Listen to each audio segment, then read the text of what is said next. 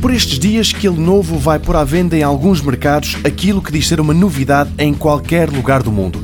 Trata-se do primeiro portátil com dois ecrãs, um deles normal, o outro que faz as vezes de teclado, e é esta a novidade, usando tecnologia e-ink.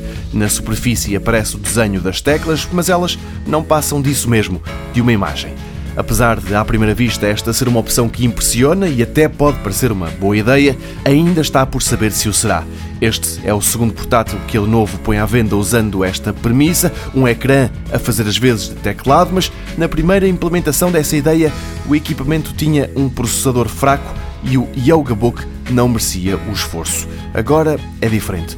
O novo Yoga Book C930 da Lenovo tem uma configuração que inclui um processador a sério, um Intel Core i5 de sétima geração, 256 GB de espaço, uma bateria que dura até 8 horas, a RAM é que não é muita, 4 GB.